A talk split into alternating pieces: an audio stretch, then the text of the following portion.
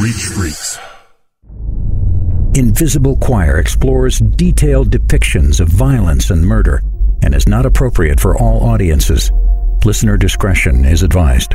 My father's in prison. When he got locked, I ain't missing. His trial went fast. That DNA match was the reason I couldn't testify. They said it could have been me, so they put my ass on standby. I had to wait and see, he told me.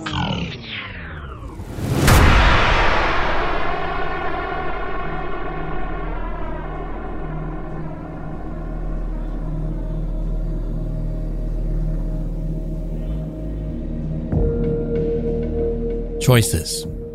We're faced with many of them every single day. Sure, most are small or insignificant.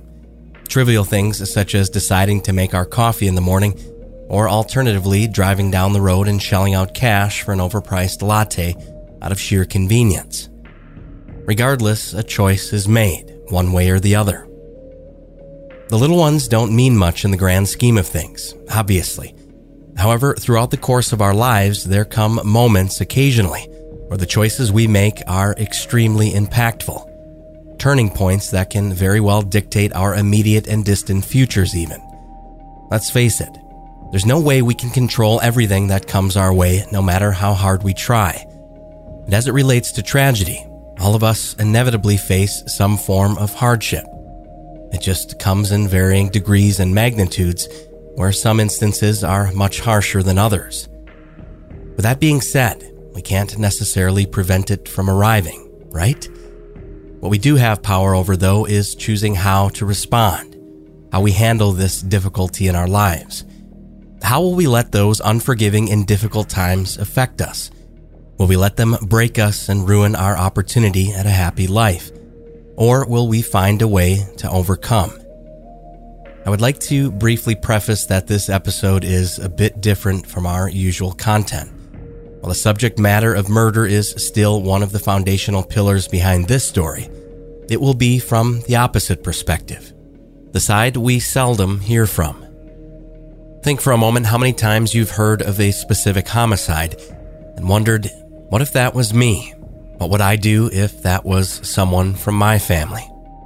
Well, we had the unique and thought provoking opportunity to speak with someone who knows exactly how that feels, but not from the victim's family.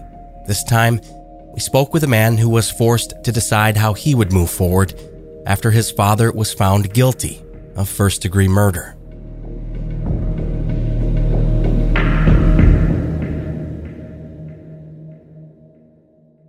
So, all right, my name, everybody calls me Blackliq.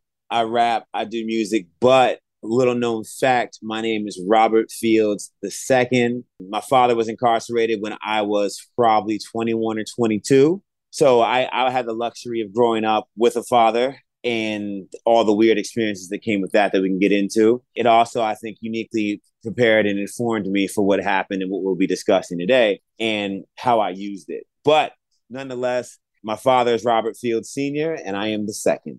Robert Fields II is a 39 year old man hailing from Richmond, Virginia.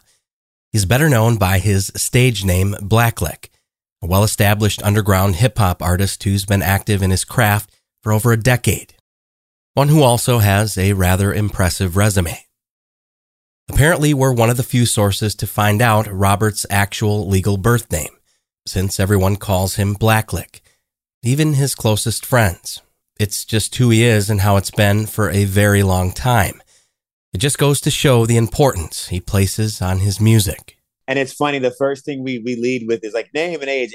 Nobody found out my age in Richmond until I got interviewed by the Washington Post and then I got quoted in Time. It's so weird to even discuss anything in my government name because my life is 100% Blackliq. Blackliq has been quoted in such publications as Time Magazine, The Washington Post, and NPR for his efforts in his local community. At a nonviolent protest in Richmond, Virginia, after several small businesses had been looted, Blackliq caught the attention of many eyes and ears the day after the U.S. Capitol was stormed on January 6th. So I ask all of you to ask yourself, what am I doing to make a difference now? Not with who, but how you yourself can do it. And the best way is by looking at your life and recognizing that you have to be the change that you want to see. You have to be the change that you want to see. Nobody owes you shit. Nobody's going to give you anything because you already got the greatest opportunity in life. The American dream is the opportunity to fail. Do you understand me? Y'all understand me back there? The American dream is the opportunity to fail. Failure is not death. I have failed so many fucking times that I lost count. But guess what? I'm still here, I'm still standing, I'm still building, and I'm still surrounded by the people I love. The previous audio clip was actually the source of what created the buzz via several major media news outlets. When Blackliq, also known as Robert Fields II, commanded the crowd that afternoon through a megaphone. Besides being a musician, he's an activist, a teacher, and a public speaker. He's done TED Talks and shared the stage with such artists as DMX, Snoop Dogg, Immortal Technique, and Bone Thugs-n-Harmony. Needless to say, Blackliq isn't exactly your run of the mill rapper you knew from high school. Far from it, in fact. I don't change. I'm more than just an artist. I'm a person who uses hip hop as a medium to express several ideas, possibly in a creative way, but rooted in the same solid set of principles. And that's what guides me and is my compass. And I'm somebody who's compelled. But the interview we sat down for together wasn't just about his ambition or accomplishments in music. Our conversation wasn't about how he signed to Strange Famous Records or how he was just featured on underground hip hop titan Atmosphere's latest album. No. See, while those accolades certainly do apply here, this story isn't as much about Blackliq as it is Robert Fields II, and his father, of course, Robert Fields Sr., who is currently serving a life sentence in prison. In his respective creative space, the world already knows Blackliq. Therefore, we will refer to him as Robert Fields II from here on out because no one has heard that story, as this is the first time he's told it. This is a tale about a man who had a wild roller coaster ride of a childhood and somehow made it out clean on the other side.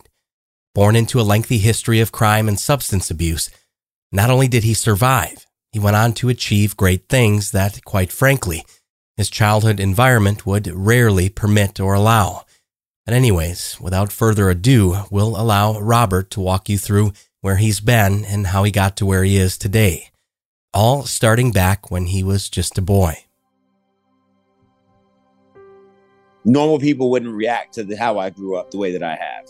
And I never thought of that that way. The way I grew up, I was born in Loma Linda, California. And we traveled from there. My father was a telecommunications installer. So I got an older brother. He's five years older than me. We traveled from there across the country following work. And we were basically, you know, heading east to manifest our destiny. Robert, his older brother, mother, and father were constantly on the move. As a kid, Robert doesn't remember having a permanent home for a large part of his childhood. They traveled where the money was in his father's line of work, which meant moving from city to city with a family in tow, living out of some of the country's most unpleasant hotel rooms. You smell crack smoke through the vents, or there's prostitutes, there's all kinds of just crazy drunken shenanigans. And I was real young during this time. My brother was like fifth grade to early middle school age, probably. And I was just like super young in elementary school. But basically, like we'd move and I'd end up in an elementary school for two weeks, right? And I'd meet people and I'd make friends. And then I'd find out that they were, I would never get see him again. And I, my brother took that hard. Me, I was like, well, this means I can just study people sleeping bags on the floor, four people to a room while dad's off at work. Housekeepers would routinely steal their belongings while the family was out, getting something to eat or doing laundry. It's clear right off the bat that Robert did not have a normal childhood by any stretch of the imagination. Living in an almost accelerated reality, life came at him fast, and as a result, he wasn't like most other kids. While his brother was sad from regularly leaving friends behind, in and out of new schools constantly, Robert, on the other hand, found himself in a state of perpetual learning. As early as elementary school, he recalls thinking in a more pragmatic manner as opposed to an emotional one. He used these rapid and fleeting interactions with his peers as a learning experience, soaking everything in and becoming very aware of certain social issues that most other kids weren't exposed to at that early age. I took it as I can meet these different people, navigate and people watch and study like all these different things. Like I discovered race in Florida. My mom looks white; she's mixed, uh, Jamaican, and my dad is, is is black as my coffee from Harlem. I remember I sat on a swing set, and a kid asked me, he said, "Is you black or is you white?" And I was like, "Wait a second. And then the other girl was like, are, "Are we talking to your black side or your white side?" And I was like, "Yo, what's going on in these kids' houses?" And at the same time, I'm living in like hotels. Before Robert could open up a dialogue about race and classism there on the playground, these kids became a distant memory. Soon after, the Fields family would be packed into the car and on their way to the next town. I was somebody who didn't want clothes. Like for back to school, buy me a video game. Because I don't care how I look around these kids. And every school that I went to, I didn't care. But I remember I go to a school and get student of the week the second week I was there. And I wouldn't even be there the week after that. This is how it went for years, but Robert never saw it as anything negative. It was just life as he knew it. So, in a way, it was his normal. He found a solace in solitude. While his brother was out hanging with local kids who he'd soon have to say goodbye to, Robert was content playing Street Fighter alone at the hotel. It was all about perspective, and even amongst the chaos, in his words, his needs were met. And I lived like this forever. We had cats, we had pet rats. You know, we, we you had crackheads who were trying to fence TVs for food stamps or switch food stamps for money. You had all these things, piss in the elevator, you know what I'm saying? But you also had a swimming pool in the summer. You had Sega Genesis, you know what I mean? You had Super Nintendo. Video games soon became Robert's escape. And while the Fields family were in and out of dingy hotel rooms across the U.S., it was understood that it was for the betterment of their family and for future financial stability. While his father did have a lot of personal issues, Robert does remember his dad as a solid and dependable provider my parents they fight a lot. My father is a severely productive high functioning alcoholic who will drink like till he passes out at four in the morning and be up at six and put his boots on and go work all day. He might not come home sometimes but that check will come. At the same time my mom she works retail gigs and small jobs and her whole thing was that she wanted to spend time with the kids. My dad hated that my mom was never career like oriented but it was because she really wanted to be with us Dad went to work, mom stayed home with the kids, wherever that impermanent home happened to be at the time. Robert's mother was an inclusive, compassionate, and loving caretaker, while his father was rough around the edges to say the least. He was aggressive, short tempered, and walked around with a proverbial chip on his shoulder and a very serious demeanor. In retrospect, during this time period, anyways, Robert recalls an example of why this may have been the case my dad did not play.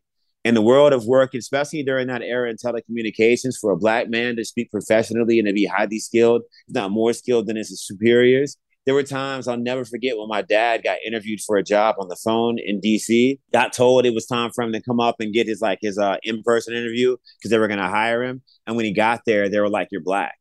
That shit, that that hit. You know what I'm saying? I wasn't somebody who was like, "Oh my god, racism." I was just like, "Yo, this world you know, this world is beyond retaliation. This world's already retaliating to you. So you've got to recognize the best way to manage your aggressive presence. It's hard to imagine even conceptualizing ideas on how your father might better recognize his aggressive presence as a fifth grader. Robert was introspective. There's no question about it. He also expressed his opinion that in regards to this particular obstacle his father faced, that it wasn't as much about race as it was the rat race. Regardless of how you want to look at it, these were very real life scenarios his family was experiencing. Robert Fields Sr., being the prideful, hardworking breadwinner he so desperately tried to be, still had a wife and kids living out of hotel rooms while he worked around the clock, trying to scrape together a decent take home wage. The stress started to compound and Robert Fields II began observing once again, this time analyzing his father and the family dynamic. A few months later that Christmas, something happened that would change Robert forever. Inside room 340 at the Red Carpet Inn, he and his brother were misbehaving, and their father decided to discipline them. But when his older brother started to cry, Robert just stared at his father and laughed. a switch was flipped, and little Robert wasn't so little anymore. We got that whipping, and uh, my brother cried, and I laughed. And then it came apparent to me that my parents were just people. My childhood just kind of turned off. And I realized, holy shit, I'm just a young person. I'm not a kid. I'm just a young person who has to survive this era of my life in order to experience what this world has planned for me as an adult. And that was how I lived. I was in fifth grade. yeah, it ended. It ended, he says while laughing. It simply turned off. He remembers it clear as day. From that moment on, fifth grader Robert Fields II felt as though he weren't a child anymore. And while, of course, he still was in a literal and legal sense, his mind began processing information differently from that moment on. And I'm not even gonna get my chance to pitch until I'm like 17 or 18, probably. So I got to use all these years that I can to uh, absorb as much game ahead of the actual game as possible. And so I stopped thinking like a child. And that didn't mean I killed my imagination or anything. It just means that I killed a lot of my childish emotions. I haven't cried since fifth grade, man. Like, and people say there's a problem there. Robert was forced to become hardened due to his circumstance and environment. He began paying closer attention to his parents as well, observing how they struggled, how they fought, and how much overall stress was present in both of their lives. The already existent practical outlook Robert had was only maturing each day, seeing people and things for who and what they truly were. I just knew that like, yo, this is as good as it's gonna get. As far as your parents don't know what they're doing, they're people. The Fields family continued traveling, following wherever Robert Sr.'s telecommunications career took them. There were sporadic periods where a townhouse would be rented for a couple of months, but then it was back to hotels and life on the road. Eventually, they settled in Richmond, Virginia, but before the family purchased their first long term residence when Robert was in eighth grade, he remembers meeting his lifelong best friend, Pete Woody. When he went over to Pete's house for the first time before moving into a house of his own, Robert was blown away by what he saw.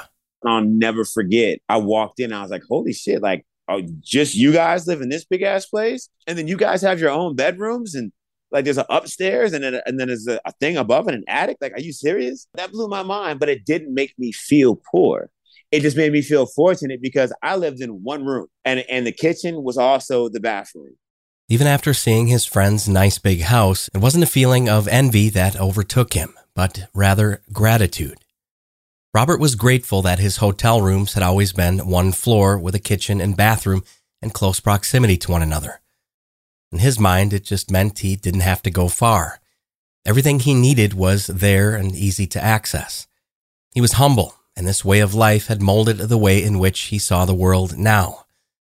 In a way, he was lucky though, because while his family would eventually move into a home similar to that of his friend Pete's, ironically, things were only about to get worse from here.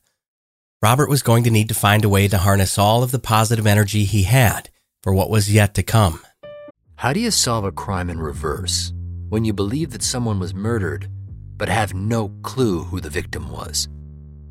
We have to do our job and we have to find out who did they kill? If it's possible. How are we going to do that? I'm Jake Halpern, and this is Deep Cover The Nameless Man. Listen on the iHeartRadio app, Apple Podcasts, or wherever you listen to podcasts.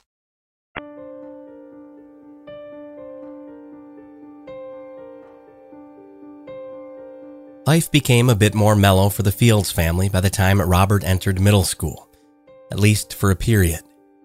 Robert Sr. was doing well in his career. He'd found consistent work as an employee for Comcast and was commuting from Richmond to Washington, D.C. regularly. But his wife and children finally had a stable home base.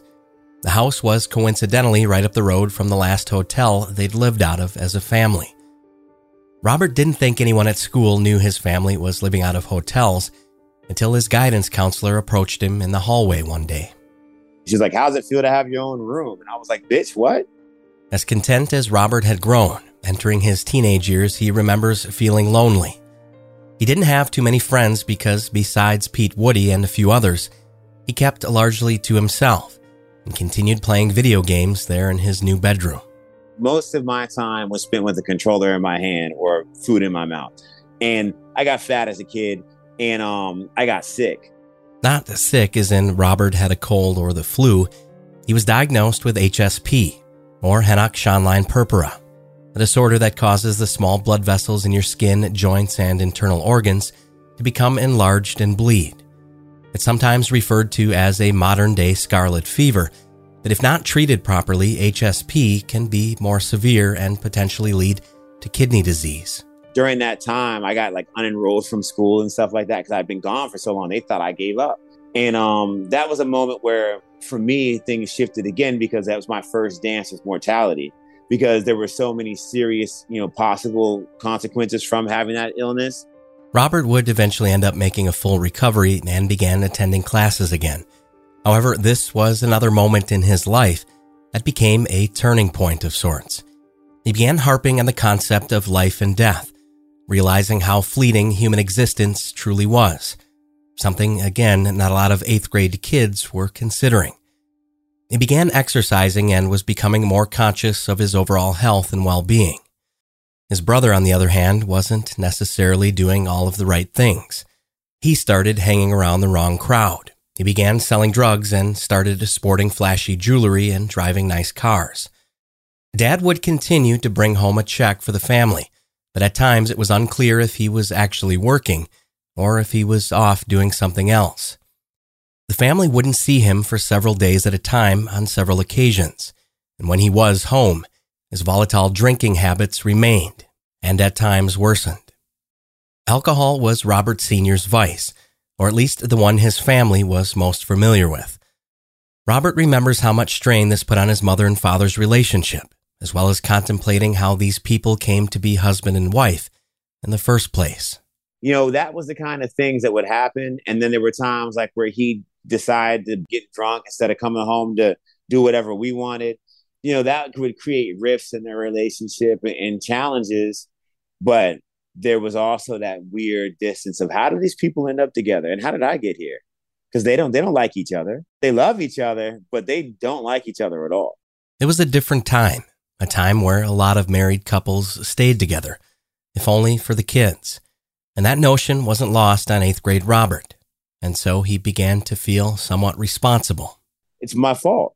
You know it's my fault because why do they have to do half the things they have to do to take care of me and my brother? It's my it's my fucking fault. You know what I'm saying? That's how I took it. If I didn't exist, these people wouldn't have to spend their money on this shit. He wasn't emotional in coming to this conclusion, just realistic, he says. He viewed his parents' tumultuous marriage as something very matter of fact. He saw it as simple math. And in this equation, Robert believed he and his brother were the variables that resulted or at least contributed to their parents' unhappiness. As sad as this sounds, it was just another practical realization from the empirical evidence he had gathered. As Robert grew, his mind continued maturing well beyond his age. He was understanding things on an even more elevated level of thinking by now, not only examining the complexities of his parents' relationship dynamic, but of his family's history as well. There were things that weren't discussed in the home for obvious reasons but Robert was a keen listener. He picked up on the clues, snippets that revealed a dark past before he was even born. He would archive those little sound bites mentioned in passing from family members. Eventually, he put the pieces together himself. Somewhere along the line, Robert learned that his father had actually witnessed a murder when he was very young. And to make matters worse, it was Robert Sr.'s father who was the killer and had murdered his own wife he was so young when it happened and he saw it happen that they had him in like the hospital or whatever as boy. Robert Sr. witnessed his father kill his mother when he was a very small child. He was then put up for adoption to be raised by an entirely different family while his father was sent off to prison. It's unclear if Robert Sr. remembers this event in any capacity, yet there is certainly some terrifying foreshadowing that has yet to come in his story yeah so that's what my parents are you know like my and i didn't know these things about them until like later on i get little pieces of it but my dad basically witnessed you know a family murder and my mom was somebody whose mom abandoned her and, and was in an, an, an orphanage or whatever and got adopted, got raised, had black features because he was mixed, and then um was with another guy who turned out to be a, my my brother's dad that I didn't know I had a different I had only a half brother until I was like 20 something. And that dude supposedly murdered somebody. And then she met my dad because they thought that she was involved in like him getting arrested. She was on the run and met my dad while she was trying to hide from them with my brother. And then she and my dad got together. And my dad raised my brother as if it was his son. And then I happened. And then we became a family Around eighth grade, Robert Jr. learned that his father witnessed his own father kill his mother. Before Robert Jr. was even born and before Robert Jr.'s mother ever met Robert Fields Sr., she was in a relationship with a man who was convicted of murder as well. This man was Robert Jr.'s brother's dad. And when that man went to prison, word got out that Robert Jr.'s mother had sold him out to police. She then feared for her life and went on the run with Robert Jr.'s little brother who at the time was just four years of age. This is when she met Robert Fields Sr., who vowed to protect her from whoever she thought was coming after her. The trio then skipped town, and the two eventually got married and became the family they are today. Still with us? To recap at this juncture, there's two homicides that have happened in this family already that we know about. By high school, the Fields living situation would be uprooted once again. The family moved into another home up the street, but from the sounds of it, some of the old hotels may have actually been more comfortable than this new place. On my birthday, we moved to Rockwood. And when we moved to Rockwood, we had no electricity. And so my birthday was spent in a house with no electricity. Robert blew out the candles on his cake that day to only be left in darkness alongside his mother and older brother. His dad wasn't around. He was working a lot more now and had worked his way up to an executive position within the company. But for some reason, the lights were off and it felt as though they were still struggling financially. Robert Sr. had a better salary now than he had ever had before, yet Robert Jr. remembers it certainly didn't feel that way. That was kind of the thing. And then it just kind of went back to the same cycle. And by then, my dad became like an executive. And he was almost, almost making six figures, I think and yet we were like we didn't have money. Like we were still brokish you know what i'm saying? Still no one in the family asked any questions.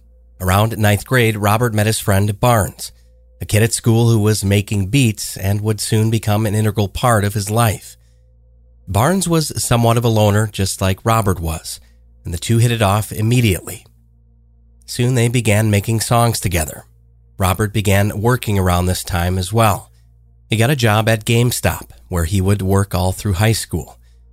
Upon graduation, Robert's older brother was getting into more and more trouble in the streets. Luckily, due to their father's current status in the company, he was able to get him a position at Comcast and put his life of crime behind him. Aside from Robert Sr. not being around much and the fact that he was still a high functioning alcoholic, things seemed to be going all right for a while. After graduating himself, Robert II and his father's relationship began to change. When he was at the house, they would cook meals together, and the two began to bond in a way that they never had before. Me and my dad finally got cool. Like, I look at that time where it was like, holy shit, like we were friends. They were getting along, laughing and cooking meals together. Robert Sr. had always been the intimidating stoic figure who barely spoke but Robert II knew better than to think life was going to be all roses and that everything was suddenly fine. His life had never been that way, and he knew it was only a matter of time before the chaos reared its ugly head once again. And that time came soon enough when his father did something that would change the course of the entire Fields family's lives forever. He got drunk and got into a fight with my mom or something, and he went and he trashed his whole office like the whole fucking thing. After an argument with his wife, Robert Sr. decided to get extremely intoxicated and drove over two hours from Richmond to DC late in the evening while his office was closed. He entered the building and began destroying everything in sight, tipping over desks, filing cabinets, and computers. This initial fit of rage would mark the beginning of Robert Fields Sr.'s fast decline into a rapidly downward spiral when he did that, they said, All right, we're going to review you. And then we're going to decide if we're going to fire you or not. And my dad, you know, he was um he was big in, in that company, you know, he was the shit. So it was like, you're not gonna fire me. And then they fucking fired him. Robert Sr. was then out of the job. He'd lost everything that he'd worked so long and hard for because of one drunken outburst where he destroyed company property. That was the moment because then it was like, well, what are you gonna do? You know? Losing his job with Comcast didn't exactly humble Robert Sr. Instead, he became bitter and even more angry and began blaming everyone else for his own missteps. For a while, he even refused to look for employment altogether. When he did take a glance at the classified section of the newspaper, his attitude was that every position henceforward was in some way beneath him. You're never above employment. You know what I mean? That's how I felt. And so, you know, during that time, our relationship, we still stayed tight, but it was hard for me to look at him in that way, knowing he was saying and thinking this way. Robert Jr. was fresh out of high school and represented the voice of reason to his own father. He reminded him that he was the only one to blame for his current situation. Not to mention the kinds of jobs Robert Sr. was criticizing were jobs similar to what his wife had been doing, explaining that he was insulting her in the process of his own failures. His father, who he had always viewed as the tough provider, was now broken, vulnerable, and becoming desperate. Robert Jr. was always someone who relied on his senses and listened when the universe was trying to tell him something. This time, he started to get a gut feeling that something big was on the horizon, and that didn't mean he was anticipating it to be a good thing. Robert wasn't sure what was going to happen, but whatever it was, he knew it was right around the corner. I'm getting closer to my time. And I felt like I was getting closer to my apocalypse. I know something's going to happen to me that's going to change everything, right? But I don't know what. That's I've always carried that in me during that era. Was like, yo, the thing is gonna happen. I was gonna be fucked, and then it was gonna be time for me to decide. I'd live on it, I'd live under it. Didn't didn't know what at all, but I knew it was coming.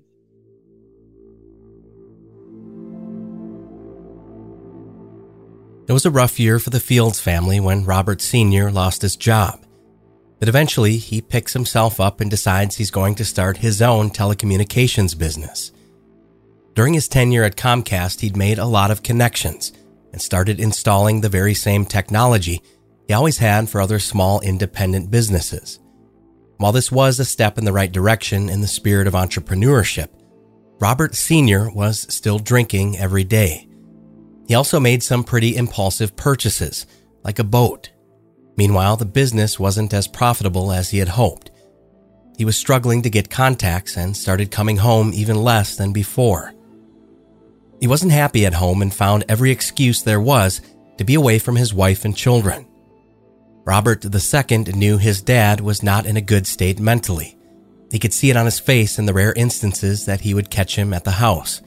He wanted to talk with his dad, but could never seem to find the chance, as he was rarely around.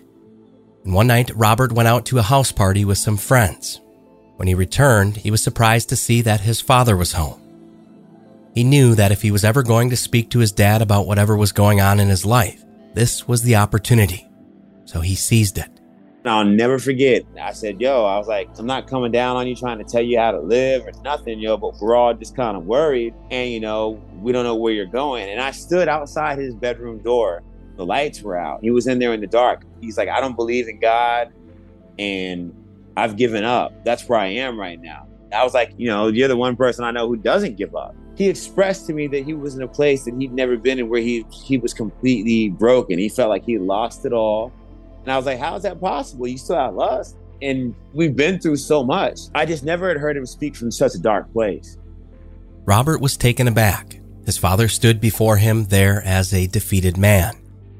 He tried to reassure him that everything would be all right in time, but it wouldn't be. His premonition, the apocalypse Robert Jr. had been anticipating, finally arrived roughly one week later. A revelation that came when he got a phone call from his older brother while working at GameStop. I'm at work and I get a phone call. I'm on the phone with my brother, and he's like, "Yo, we call my pops Black," and he's like, "Yo, you ain't gonna believe this shit." And I was like, "What?" He's like, "Black just called on the phone, right?" And he was like, "I got stopped by the police." And I was like, all right, well, what is it, DUI or some shit? Because, you know, he had a few of those, nothing new. And, I, and he was like, nah. He's like, I could have swore I heard the cop in the background say something about a murder. Robert genuinely didn't believe what his brother was telling him over the phone.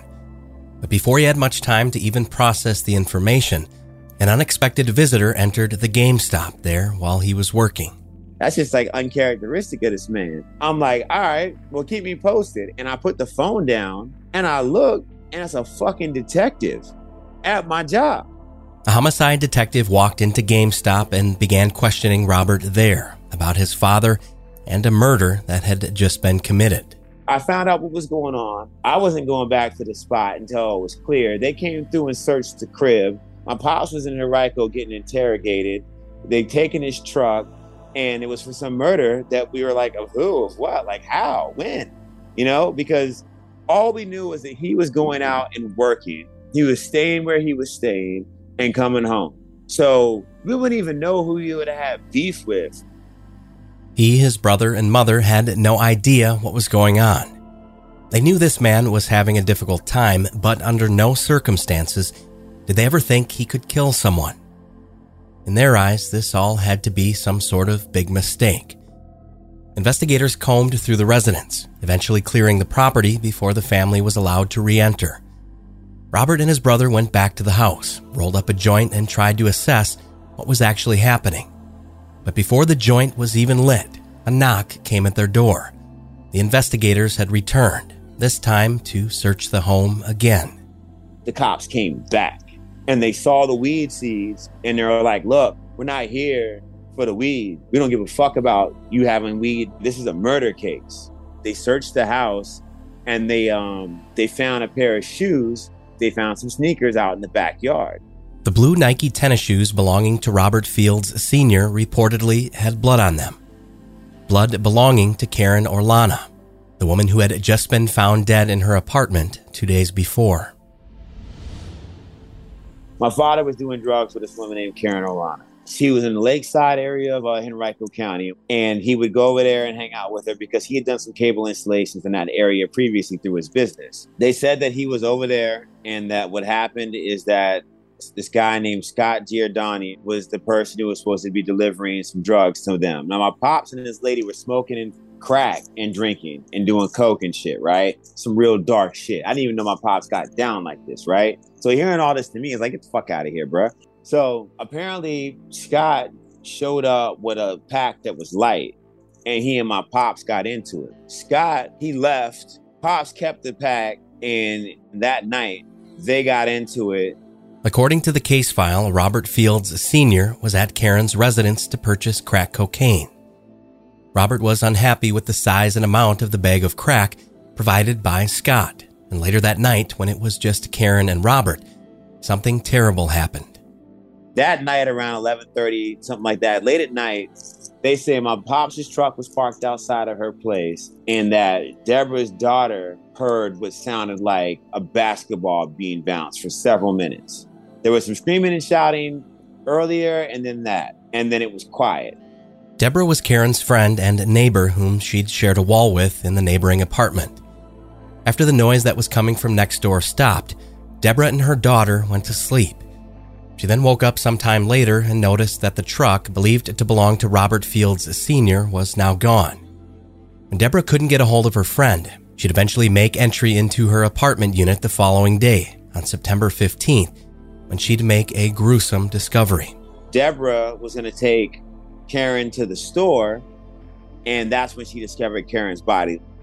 A medical examiner would ultimately rule that Karen's cause of death came the result of blunt force trauma to the head and chest. The report states that the injuries Karen sustained were consistent with that of a stomping or blows from a large blunt object, something, quote, more robust than a fist. That analysis alone doesn't properly characterize the sheer brutality of the attack that took place.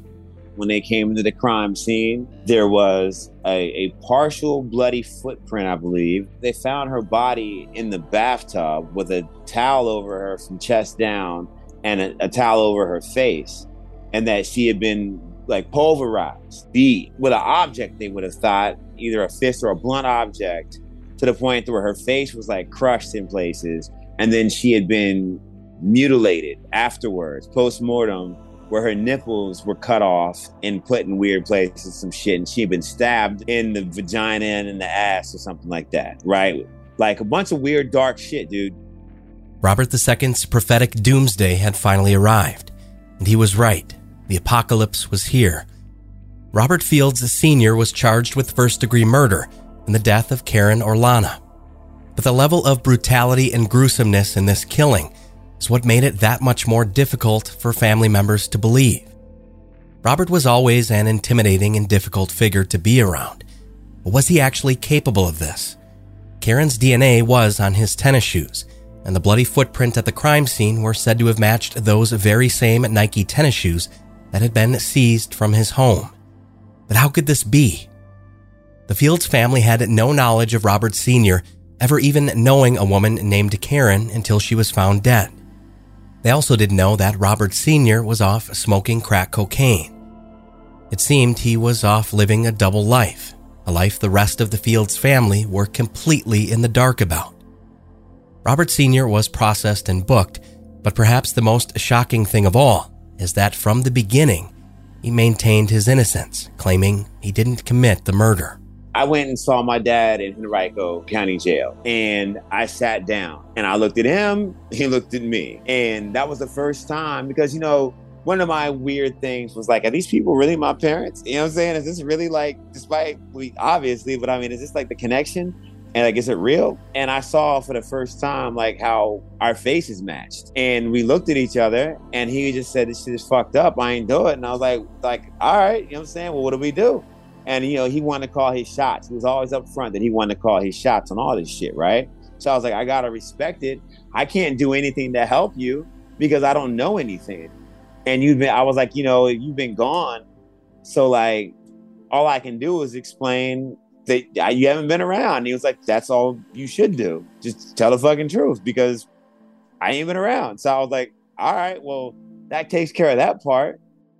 Robert Fields Sr. was eventually offered a deal. He was looking at 12 years to plead guilty to the crime, but he refused. He chose instead to go on trial and continued proclaiming his innocence while facing the very real possibility of spending the rest of his life behind bars. When the Fields family was trying to come to grips with what Robert Sr. was being charged with, they were simultaneously preparing for trial, which would come roughly one year later. Robert Jr. actually wasn't even allowed to attend the first couple of days of the court proceedings, as he had actually been swabbed for his own DNA when investigators paid him yet another visit at GameStop. There was a brief period where Robert Jr. was actually a person of interest in the case because his DNA was so similar to that of his father's. This suspicion was quickly dropped, however, and he was allowed to attend the remainder of his father's trial. When that time came, it wasn't looking good for Robert and his family. Robert Sr. had been placed at the scene of the crime in the hours leading up to Karen's murder. They also had the shoes and that bloody footprint. The Fields family was told by the defense attorney that this case was up in the air. It wasn't clear yet if there was enough solid evidence to prove beyond a reasonable doubt that Robert was in fact the killer. For instance, his DNA was never found on Karen's body, among other things. Inconclusive footprint, though consistent with model and design of shoe. Unable to prove that there was any sort of weapon or instrument used, or that my my father's hands or feet had any sort of damage to show there was a physical contact or altercation, especially to the point in which this woman had been brutalized. The footprint found was only a partial print, but the shoes found at the field's property with Karen's blood on them was going to be difficult to explain away. Robert's argument was that the shoes had been taken from his home during one of the searches and were planted there by police in the backyard during a later search. According to the defense, there were also issues with the chain of custody regarding the Nike tennis shoes, including the location of where the evidence had been stored prior to the trial. It was alleged that the sneakers had been left in an unlocked room before they were even processed, and it was the defense's argument that this was a clear breach of protocol. Additional testimony that impacted the defense's case was provided by a former cellmate of Roberts. He testified that Roberts Sr. told him in jail that he murdered a woman over a drug deal gone bad, and that he would do it again if presented the chance. This intelligence, however, was lofty at best. The man testifying was a career criminal and had taken similar deals in the past to lessen his current sentence. Robert Jr. tells us that while this man wasn't offered a deal in this case, he conveniently walked out of prison just days later.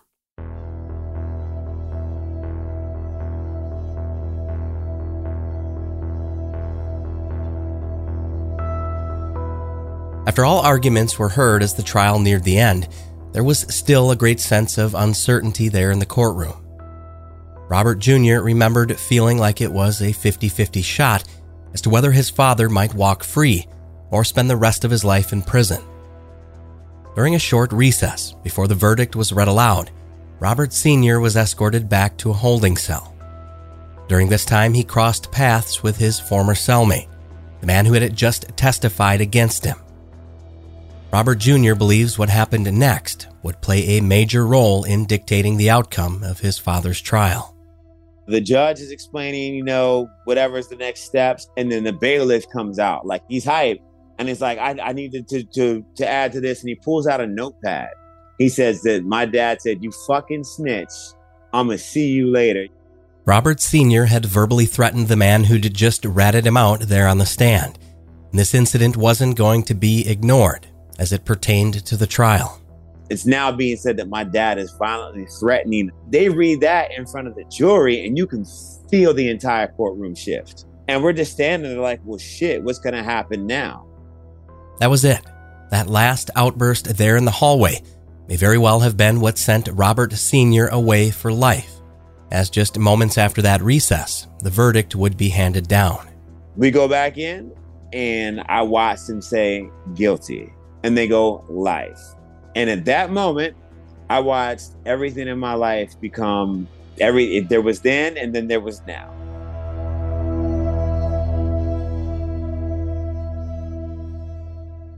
Robert Sr. was sentenced to life in prison for the murder of Karen Orlana. The victim's family showed a great compassion towards the Fields family during the brief interaction outside of the courtroom that day.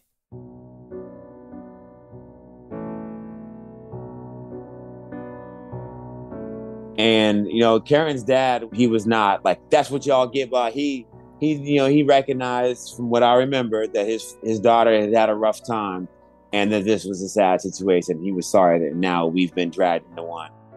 Karen Orlana left behind two children, and her father described after the conviction that she was quote a real good person. Even though she had her problems, she was trying. Robert Fields Sr. continues exhausting his appeal options for that first degree murder conviction and has since defaulted on claims challenging the nature and reliability of the evidence presented in the trial, contending that the evidence would lead no reasonable jury to convict him of said crime. He has submitted petitions to the Court of Appeals in Virginia, the Supreme Court of Virginia, and directly to the United States Supreme Court. He remains incarcerated at the Sussex II State Prison in Sussex County, Virginia where he is expected to serve out the remainder of his life sentence. Robert Fields II stopped contacting or visiting his father a long time after he went away. He felt betrayed and abandoned. He held on to that animosity for a brief period, wondering how his father could do this to their family. But Robert Jr. didn't have time to wallow. His mother had been uprooted and he had to look after her. So he had a choice to make either let things completely fall apart even more than they already had, if that was even possible, or to get moving on rebuilding their lives. So when you begin to recognize things as they are in the sense of a bigger scheme, instead of looking at every single event in your life as singularity or causality, this is just this. When we get over, it's a peak. When we fall down, it's a valley. Life is full of valleys and peaks, though, man. And life requires living. So I look at the entire spectrum of it, man, and I just say, you know, this is this. And I think that's what's always kept me in in touch with abundance. You know, I never took a loss because, you know, look what I've gained in experience and understanding. In that moment, I decided either this shit's gonna crush me or this is gonna be the thing that pushes me. And I chose to let it be the thing that pushes me. For Robert, it's learning to let go. Once he was able to do that, Robert Jr. was no more. He no longer identified with that name, as that was no longer who he was. He was becoming Blackliq, the artist who had made a promise to himself that he would pursue his art to his maximum capabilities in order to rebuild and obtain a better life. He began recording more diligently and performing live shows religiously and eventually made a name for himself in the independent hip hop market. He was doing so all while working multiple jobs, not only to provide for himself, but for his mother as well. Blackliq supports his mother to this very day. She lives with him at his home in Richmond. Though he's consciously decided not to have children of his own, he goes to work teaching other children and continues public speaking while running a radio show and working harder than ever on his music. He eats well, goes to the gym six days a week, and has stopped drinking alcohol. The day he decided to take his last sip came at a very peculiar and memorable time on September 14th, 2012. He didn't realize it until years later, but this was the same day the murder occurred back in 2004. Coincidence? Or perhaps it was the universe reminding Blackliq that he was on the right path, destined for a greater life than his father's. Blackliq now lives a curious and exploratory life. He has defied all odds and is a role model for so many young kids in his community. We wanted to get his perspective on how he was able to use such a negative situation as fuel to light a motivational fire to create and fulfill a positive life. This is the story that could probably help people. You know, like if I can get through this, then you know anybody else if that if i tell them the story and i do it through this music hopefully it'll help them you know? And you know i had to go through i had to go through that fucking whole phase where people call you or they message you and they act like they care but they just want to hear the gossip. But you know what? Like i ain't gonna let that play me because now it's my turn. Now you can't take this from me. I gotta take this. I gotta do something with it Blackliq's latest album was just released on Strange Famous Records, produced entirely by Mopes, entitled Time is the Price. The song Guilty touches on what it's been like to have a parent go away for life after being convicted of murder. But this story isn't about Robert Sr., and it isn't about if he is in fact guilty or innocent. That's not our place to say one way or the other. And frankly, the courts have already decided.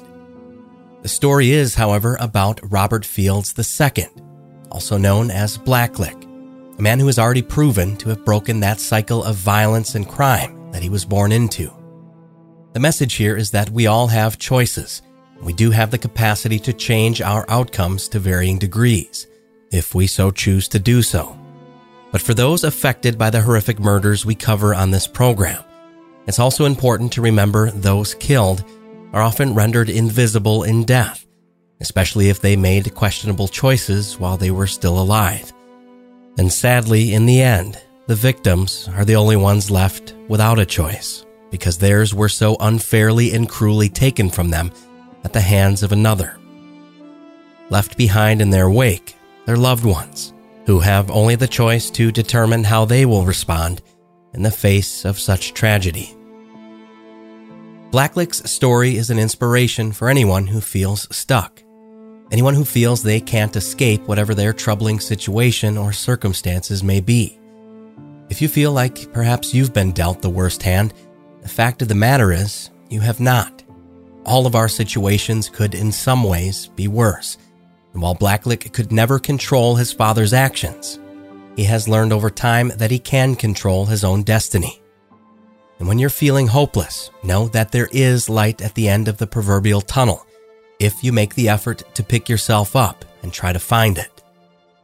Don't take life for granted because you never know how long it's going to last or how bumpy a ride it's going to be. it, it is the opportunity. The real opportunity isn't you thinking, oh, I'm about to do some dope shit. It's everything going fucking wrong because it's how you react to how you respond to that that determines the outcome of what this universe has to offer you. And if you hold on to what you were expecting, you will always end up empty handed. I promise you.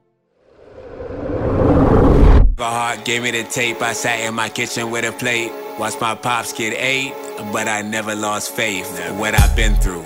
Enough trauma to make a menu. What I give you. All these rhymes, I feel the venue. They said they hide him not to win, but defend. I comprehended. Cause this was the type of story that ended as soon as it began. Then they offered a deal. My pop said he'd rather appeal. If convicted, fuck it. Do what thou will, will thou would do. When in the courtroom, the joke is on you. Without any tears, I sat in the rear, I watched fears come true. The sentence was life, the verdict was guilty. System is filthy, shit could've killed me. Instead it just built me, now they just feel me. But then they build me, still I feel guilty, really. Where will you go? What? Who will you be? Where? What will you do when you lose everything? Huh? Where will you go? What? Who will you be? Where? What will you do when you lose everything?